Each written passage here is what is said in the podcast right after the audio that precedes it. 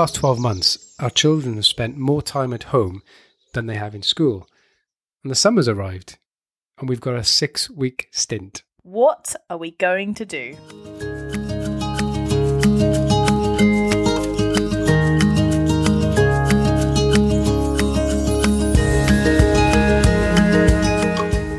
Hello, I'm Richard Chivers, And I'm Becky Searle. and this is the Seed Pod.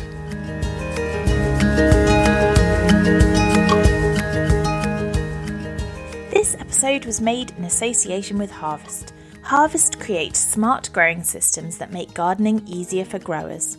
Launched last year by two tech obsessed growers who knew the challenges of growing in cities and small gardens, Harvest make automated mini greenhouses that water, heat, cool, and light your crops, all from a smart app. Harvest mini greenhouses can be powered by solar energy and collect their own rainwater, so they are good for the planet and for your plate. Follow at harvest underscore UK on Instagram or head to harvest.co.uk to find out more and use the code SEEDPOD for 10% off their smart mini greenhouses. This might come as a shock to a lot of people, but we're we're in the middle of summer now, and and something that happens around this time of year is we're about to go into the school summer holidays. How do you feel about that, Becky? Oh my I feel really good about I mean I love my children. Um 6 weeks with them at home is probably about five and a half weeks too long. What's interesting as well is be, because of what's happened over the last 18 months, we're going into another summer with a lot of restrictions. So people are not going on like holidays abroad and people are not even being able to get holidays away from everything in this country, which is like the typical way of entertaining ourselves and our children at this time of year. So we really need to find some other things to do.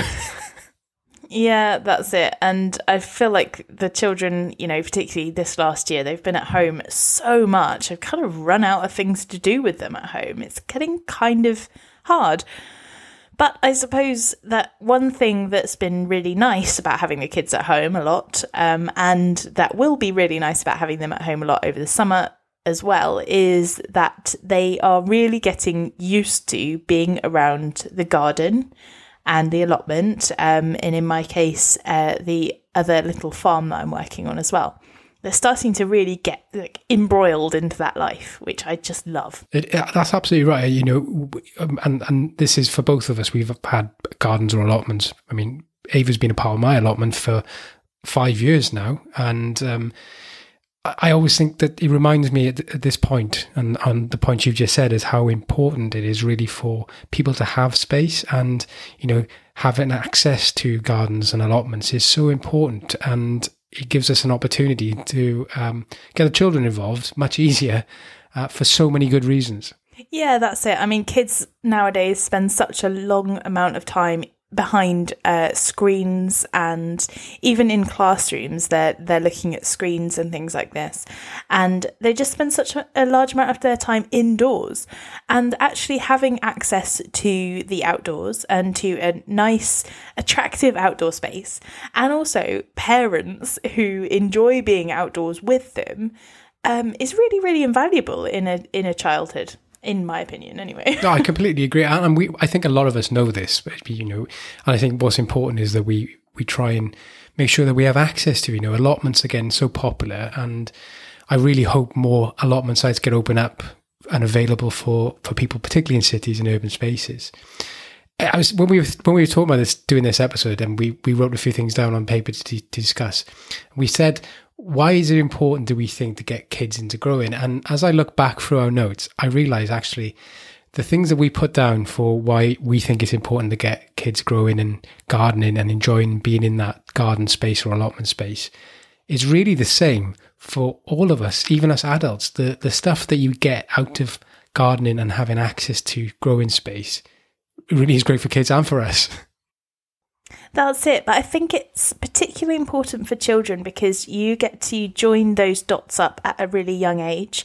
And so when I look back at my childhood, I think, well, I was already in the habit of being outside and spending lots of time outside and doing a bit of gardening and going for nice walks and being in wild places and things like that.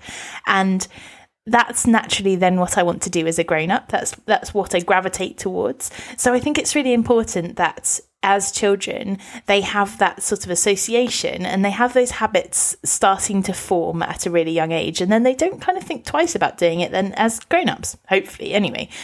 But we've always said we don't try and force our children into doing anything in in the garden, but we do want them to be connected to it and be interested in it. Yeah, I think touching on that connection to nature, the, the access to allotments and, and garden spaces really important for us to reconnect with nature because I think this was one of the biggest things that came out of the, the lockdown, particularly last year when it was quite a severe and sudden lockdown. People talked about uh, and opened up about how much they missed that connection with nature. And there was so much evidence coming out about people finding ways to try and connect with nature. And this has obviously been something that we'd never felt that people, or maybe we felt people had lost. So I think gardening and access to gardens or allotments is a really, really good way of easily connecting with nature and, and, and, and getting the feel of those natural cycles of how it really works in the world around us and for us as part of that world as well. Yeah, that's it. And I think um, from the point of view of children as well, it's something that they can actually do outside rather than just existing in the outside. Um, so, for example, as grown ups, we can happily go for a walk, can't we? Um, but kids, might not be quite so happy to just go for a walk and take in the scenery and listen to the birds. Whereas, you know, the older you get, the more you appreciate that kind of thing. Um, but gardening creates something for, for children to actually be able to do. It's very physical, it's hands on, and it's something that they can then experience over time as well. So they can see the seeds that they've planted growing into plants, then growing into harvests, and then something that they can eat. So they have this whole process. And I think it's that process that actually sort of draws them outside and makes them want to get involved and want to be outside rather than just going to do something that's that's relatively abstract from a sort of child's point of view anyway yeah i, comp- I completely agree and, and i think we go back to the point we you, you, you mentioned just now about not forcing children to garden um, I think I, I learned this early on with Ava. When Ava first came to the allotment, she was three and a half, four years old. Um, I mean, and I'm st- I was still learning as well, so much at the time. Um, but I realized very early on that it's very difficult to almost like get a child, particularly of that age, to just sit there and say, right, we're going to sow some seeds now, and we're going to put them in the ground, and then we're going to go over there and we're going to do some weeding, and then we're going to go over there and, uh, you know, uh, tie tie a plant in with some string and stuff. Because for much of it, um, it's particularly in the beginning, it, that that just doesn't work. And what I quickly realised is Ava just loved being at the allotment, and what I would do then is just like sort of like every time we went down there, we'd pack some toys, some lunch, some drinks, and she would just play. And I would be able to carry on doing what I was doing. And then there would be moments where she would come over and say, What are you doing? And I said, Well, I'm just going to sow these seeds. Do you know what seeds these are? And we'd show the packet and say, They're carrot seeds. Look at the colour on that. What do you think about that? And she'd, Oh, well, can I have a go? And then she would sow them. And then she'd go off and carry on playing again. And there was, and this has continued, and she's 10 now, right? You know, she's, she's continued to do this. And every time we're down there, she, she, she's a part of it. She knows the people on the allotment side. She goes off and shares her sweets with everyone. They share the sweets back with her. She knows everyone by name. And she comes down. And when I'm doing something that seems to spark her interest, she comes over. And over the years, I've just become amazed how much she's absorbed. you know, r- incredible stuff. She'll explain gardening stuff to other people if they just ask her a question. I thought, I didn't realize you'd taken that in. That's absolutely what I experience with my children as well. And also, I think I always find it quite surprising when my kids offer to do something like they want to make the hole that I then put a plant into or something. Oh, I'll dig the hole. And then they in their heads, then that is the plant that they planted. And they form this little bond with this plant, which is really exciting to watch. And then when they come back to the allotment um, or to the garden, they want to visit that plant and, and check on how it's doing. It's really sweet. It's absolutely lovely. Uh, absolutely, and I think that I completely agree. And I've seen exactly the same with Ava. If you if you if you get them um, involved in the process, then they become very much connected to it and and feel part of it and take ownership in, in so many ways. And I think you can expand upon that. You know, Ava's now got a little bed that I've told her is her own. She she had plants given to her from other people on the allotment site. She planted them. She whenever we go there, she has responsibility for watering them and doing some weeding. Sometimes she's not that good at that, but they, you know, that's fine. But she, it, I think you're right, isn't it? You, you, you just involve them in the process, and there seems to be this natural connection to it, and they want to see it through to the end.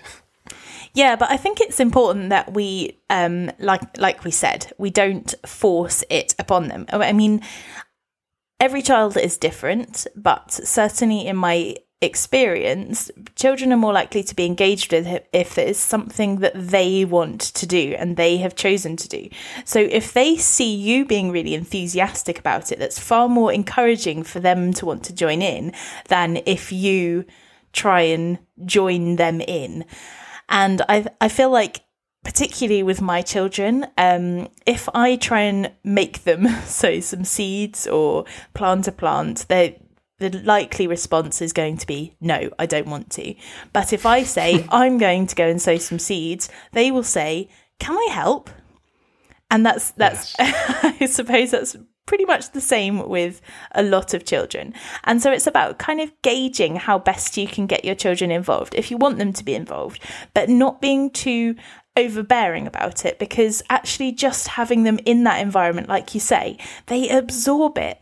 They just seem to understand it from being in that environment and from watching you as well. And they learn through observation as much as they do from doing. Absolutely. And, like I said, I'm amazed by how much he's noticed and taken in and, and then regurgitates. And I'm like, wow. And I think the other thing, picking up on that point about, yes, we, I've never tried to say, come and do this, you're going to do that now. But it's about gauging, um, how they, how they, how they're feeling and, and picking your points. So, as soon as Ava asks a question about what I'm going to do, I know that's possibly an opportunity to say, do you want to come and do it with me? Or do you want to have a try this? Do you want to sow these seeds? And like you said, then she'll go off and play. And I, I think you're absolutely right. It's like with the first important thing is putting them in the space in the first place and letting them be. Just let them be. Absolutely. Um, and the magic does happen. Absolutely. And I think we need to come back to this point of why it's important to get kids into growing in the first place. So, we talked about having a connection with nature and the fact that gardening teaches us about nature through doing things and through being in that environment, from watching things from literally from seed to harvest. And also, it teaches children about where food comes from. And we spoke about this really, really early on in the podcast, and it was something like one in four children in the UK believes that food uh, food originates in the supermarket, which is utterly bonkers. And you can bet your bottom dollar that nobody who grows their own food will have children that think that food originates in the supermarket. Even just growing one lettuce on your windowsill is enough to educate them a little bit about where food comes from. I completely agree, and, and, it is it is obviously a, an awful to hear that so many children potentially do think that, and I've seen I know I've seen it with Ava as well. You know, I think part of the problem is not about the the, the children really; it's about the society. As a society, we've set ourselves up into this model now where everything comes in a supermarket or on a shelf or in plastic wrapping, and it we've become completely detached from that.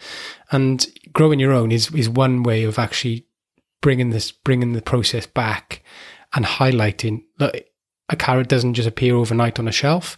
It takes a few months to grow from a seed that you sow and and then you pulled up and it's covered in soil and this is how it tastes this is how things grow and i think absolutely having the opportunity to grow something whether that's in pots in a garden in an allotment whatever you've got and seeing the entire process from seed to harvest right through it, it really does reinforce that actually this is how our food comes into being. That's and it. it's really important. And it gives them a sense of um, the value of food as well. Because if food is just something that you exchange for money, um, and you find yourself as an adult with lots of disposable income, you could find yourself creating a lot of waste as well if you don't understand the value of food.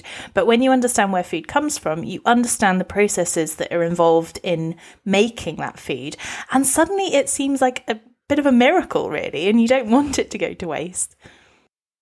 Absolutely. And the other thing that's come up with re- related to growing food over the years with with a little one is that they're more willing to try the stuff particularly if they've had a hand in growing it as well. They've, you know, they've invested some time in it.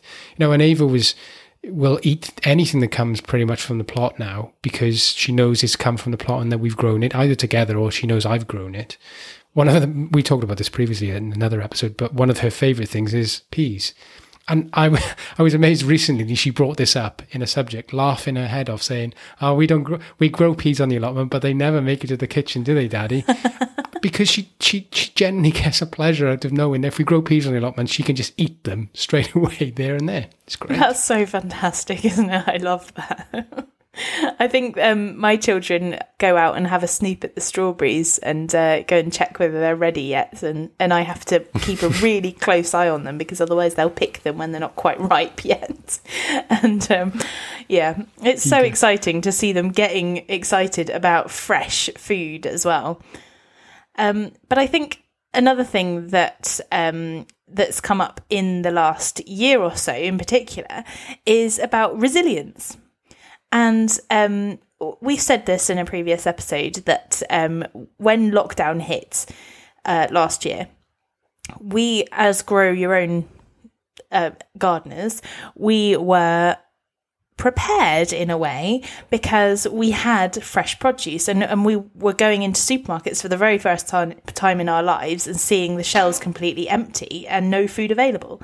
And I like to think that our children knowing how to grow their own food is creating that kind of resilience against any future problems that we might have and and the world is a kind of a bit of a scary place at the moment we don't really know which direction we're going in but i'd like to think that if there's a total apocalypse or something like that, it would be the people who can grow their own food who are the most able to take care of themselves. Yeah, so much of that. And I think, you know, more than anything, I, I, I think for everyone, it, it, highlighted last year how, how insecure our food system actually is. Yeah. And for so many of us, and, and, you know, I'm not saying that we all need to grow our own to become self sufficient, and I'm sure you're not as well, but there's so much benefit of actually understanding how food grows in the first place and how, yes, we can all do it if we have some space and access to it. And what I particularly loved about the people on allotments or community gardens last year was we saw people providing food for each other and that was really important you know. It was uh, i felt you know you know people maybe people realized the strength of having growing food themselves in their gardens or allotments because there was always some access to food as well. And i think yeah it's a really good principle to sort of embed really in a child's imagination that's it? And i think it's a really good confidence builder as well.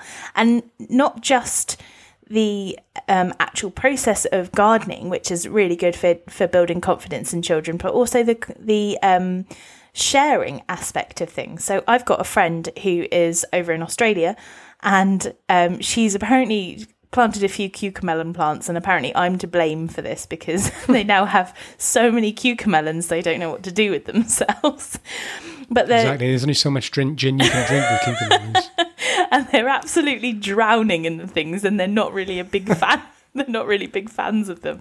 Um, but their little girl, who is two, has been taking a little bag of these cucamelons over to the neighbour's house and sharing them all proudly because That's she's fantastic. she's picked this little bag of cucamelons. She's taken it around to the neighbour's house, and the neighbours are really chuffed to bits to get some cucamelons, obviously held by a super cute little two year old. And it's really, really good for her confidence because she's she's thinking, I've grown this, or at least I've helped grow it. In a two year old's mind, she would have done all of the work. and then she's been able to give it away as well, which is a really powerful feeling, isn't it? And I just think that I that whole agree. thing is just just what a lovely thing to be able to do for a child. Exactly, and and re-nurture that community, like you said. You know, we've you know children experiencing being on allotment sites or whether they're gardens and like you just said, describe an example of where they've just gone and given their produce to neighbours. That's really, really important. I mean, it's just so powerful and um, yeah, wonderful, wonderful, wonderful stuff. And it's it's super for their mental health as well. If they can have that confidence, they can have that time outdoors, they can be doing something that's productive and interesting and engaging. It's going to be so so healthy for our kids, not just from the point of view of eating fresh vegetables and fresh produce, but also from their mental health and knowing how to look after their own mental health as well, because they will set up an association with gardens and allotments and outdoor spaces being happy places, places that they can relax and places that they can enjoy themselves.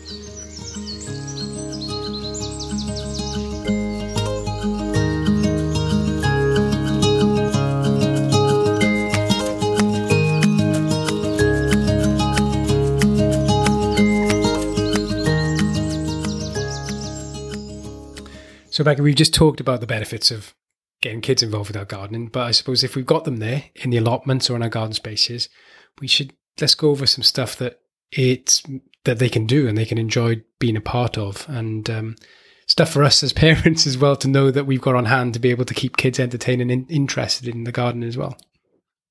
Yeah, that's it. Because if kids do come to us and say, hey, I want to help out or something like that, then it's good for us to have a few little tricks up our sleeves that things that we can do with the children that they will find interesting and exciting. So, should we start off by talking about a few interesting things that we can grow with our children? Yes. Now, there are a few um, kind of go to options here, isn't there? Um, I think the first one that we need to mention here is giant sunflowers.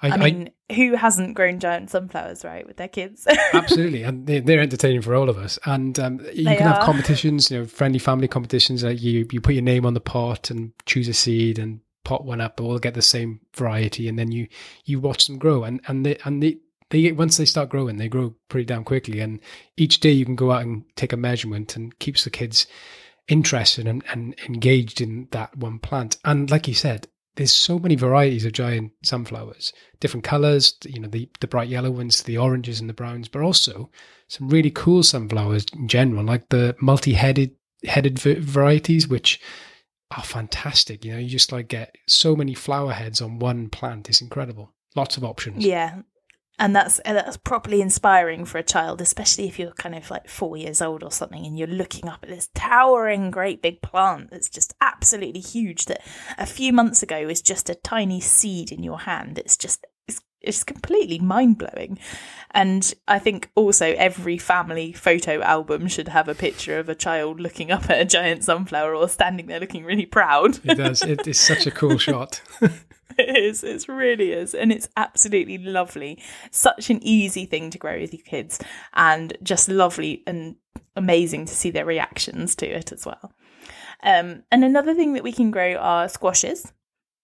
Now, specifically talking about pumpkins and things like that, the weird, the weird and wonderful versions I mean, of yeah. the squashes. There's just so, and and we know this because I think pretty much anyone, you and me, will know that even for us as adults, squashes is definitely a favorite crop to grow because when you start growing your own, you realize, like with so much about grow your own, the varieties of squash is just squash and pumpkins is unbelievable. I mean, so many times I've you know you can pick so many different colors, sizes, uh, flavors. It's great.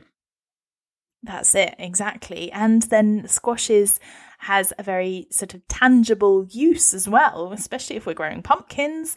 Kids are watching these pumpkins thinking, how big's it going to get? This is really exciting. They can see it growing and growing and growing. And then they know that at the end of the process that they're going to have this huge great big fruit to carry home and possibly carve a face into and put on your porch.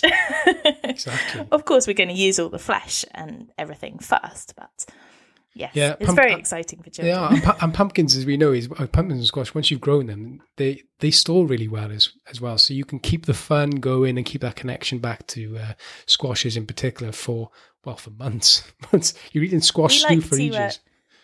Uh, we like to take a sharpie and um, decorate our squashes because we're not going to eat the skins. And um, frankly, having a lineup of lots of different butternut squashes with lots of different faces is really entertaining, whether you're a grown up or a child. Yeah, I, I know you're talking about yourself. You give them names as well, don't you? yeah, I don't involve the children in this at all. if I could get my hand on wigs, I probably would. We've we've Little talked about squash varieties. We've talked about- ones. We've talked about squash varieties before. Do you want to name a couple that you think are really interesting to grow?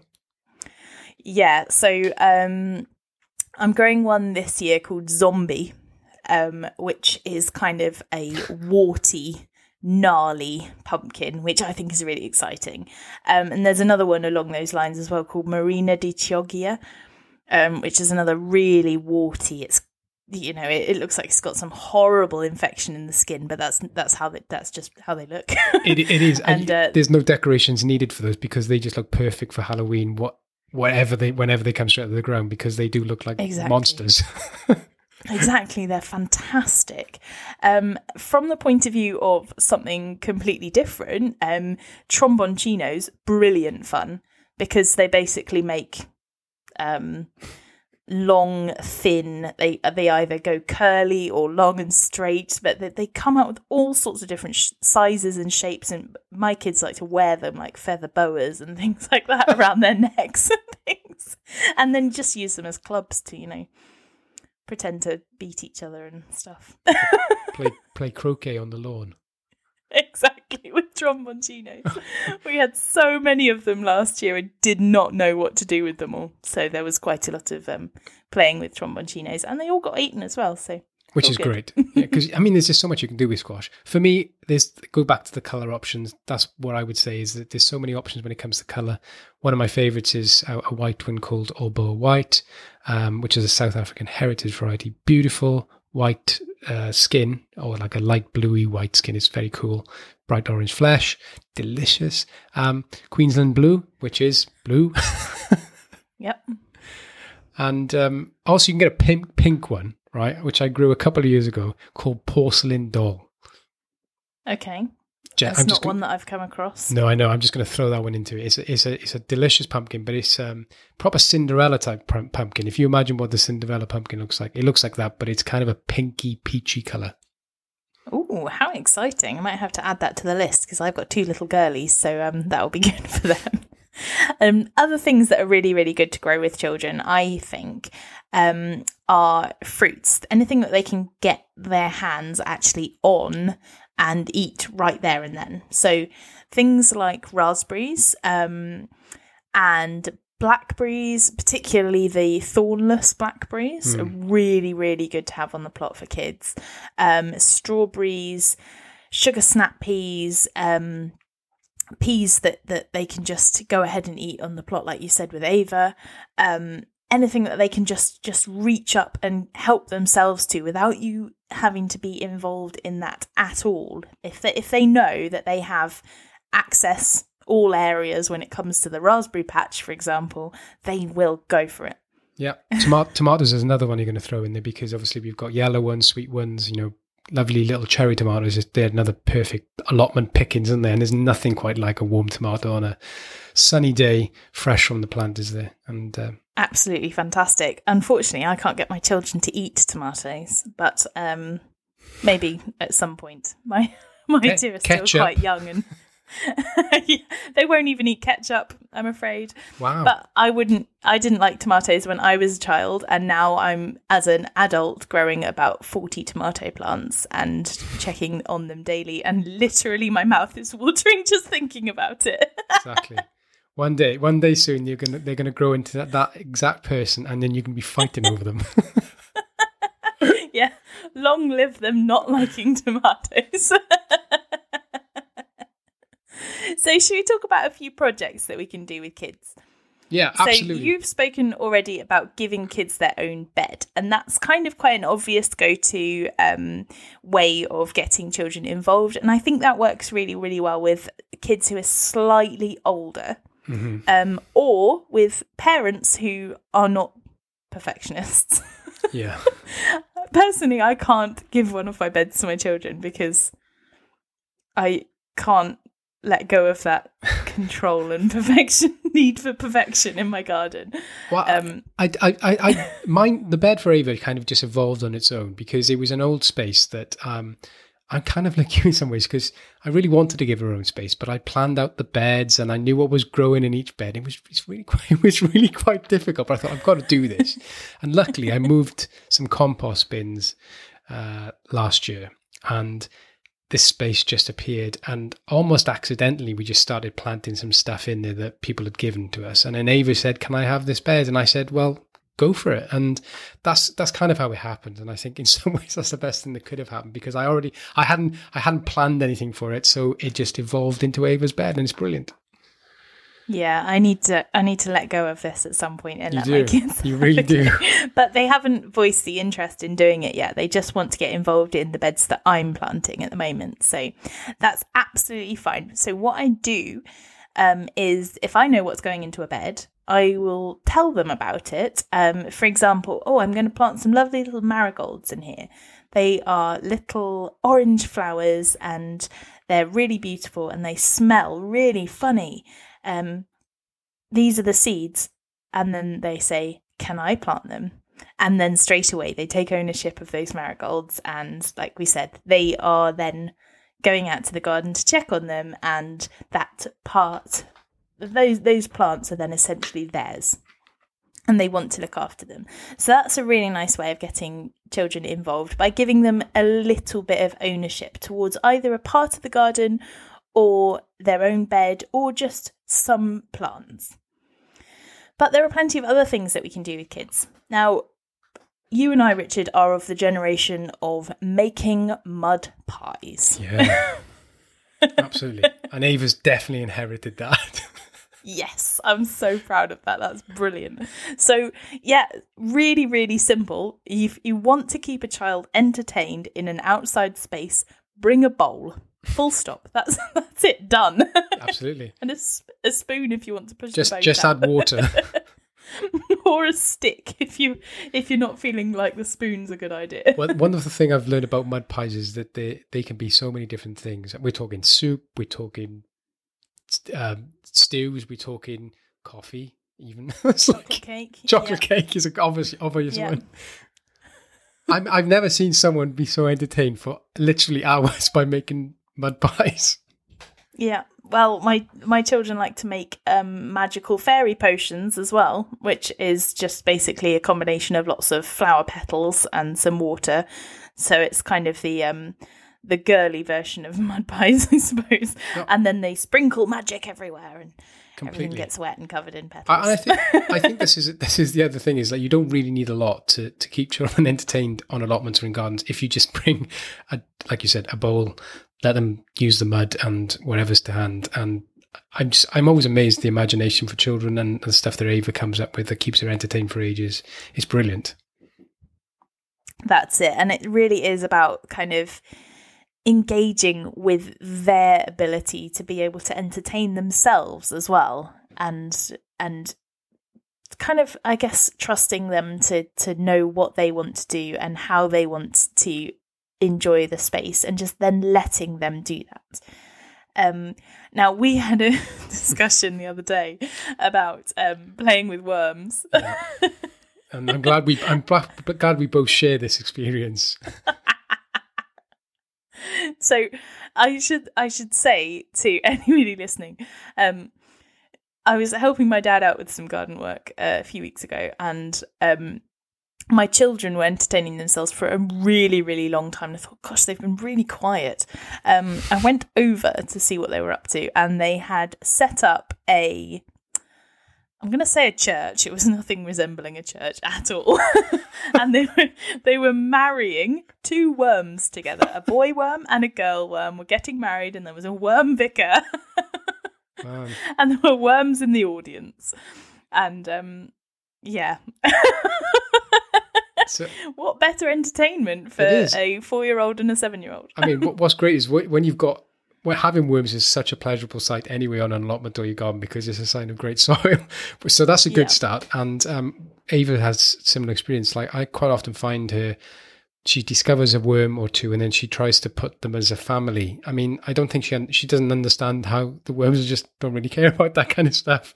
And really, all they want to do is go back in the soil. And sometimes I have to remind them and saying, Eva, you need to make sure they've got soil because they're going to just dry up on that surface. But she yep. says, I'm saving them. I'm putting them in their little home that I've just created. and, but it's great. I mean, and you know, I, I used to know some kids when I was growing up who almost didn't like holding worms, and now, and I look at Ava, I'm just grateful that she's willing to pick them up and engage with them as well, and and yeah. have that kind of fun experience of yeah playing with. There worms. are two different types of people in the world, aren't there? There are people who will pick up a worm, and the people who won't. Absolutely. two very distinct categories, and I think we both know which ones our children fall into but they, it's really it's again it's one of those things where the children's imaginations take control. We haven't had to structure anything around this at all. They just get on with it. And there are a few things that we can do that are a little bit more structured like we can go on a bug hunt that's yeah. a really fun thing to do. Or we can make an insect hotel with them or a bird box or something like that. Something that is a little bit more structured. There's nothing to say that you can't do that with your children, obviously. I think what we're trying to say, though, the point that we're trying to make, both of us spend a lot of time um, in our allotments and on, for, in my case, on the farm. Um, and during that time, we have to keep our children entertained. But really, what we've both found is that the best way of keeping our children entertained is letting our children entertain themselves and then observing what they're doing and just just enjoying the magic of their imaginations and where their little minds can take them. I completely agree. Sometimes the stories I hear Eva telling herself or acting out, and she's on her own, and apparently there's this whole host of characters around that I can't see. I mean, it's brilliant. And sometimes you just, she, just watching her play and have this kind of experience just distracts me from anything I'm doing. so it's great. It's, it's like, wonderful. It's, it's, like a live theatre. It's really sweet. oh, I just love that. Um, my kids the other day came to me with a map that they'd drawn um, of the farm, which was just a squiggly line. There's nothing. It was. It's not, not using your vaguely... imagination, Becky. I know.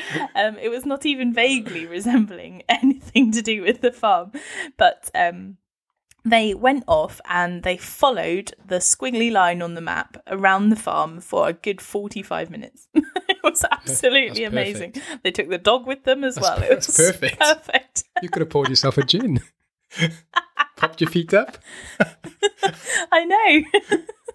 it was really, really wonderful. And they had all of these stories about these adventures that they'd had as well. And it was all inside their little minds, Incredible. which was really sweet. Yeah.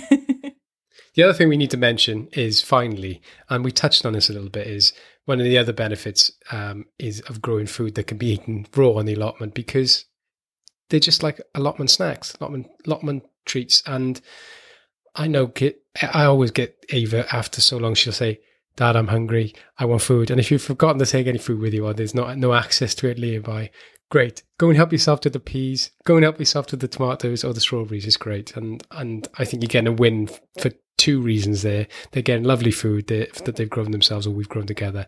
And it fills their stomachs.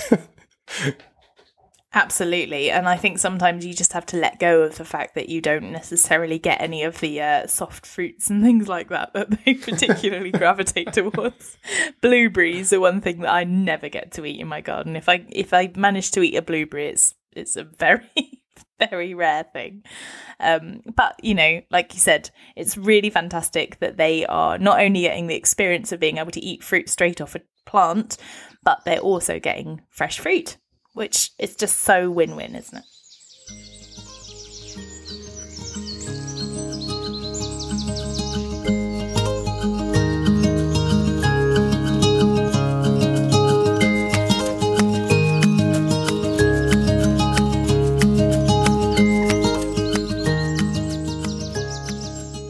So, we've talked in this episode about some really good reasons why we feel it's important to involve our kids uh, in our gardens and our allotments and get them to grow their own fruit and vegetables. And we've also talked a little bit about what we can do to get them involved, to get them feeling a little bit more inspired, and also what our kids do to entertain themselves whilst we're gardening. We really hope you enjoyed this episode, and we would love if you would subscribe. We'll be back again in two weeks' time with another episode. Bye bye. Bye bye.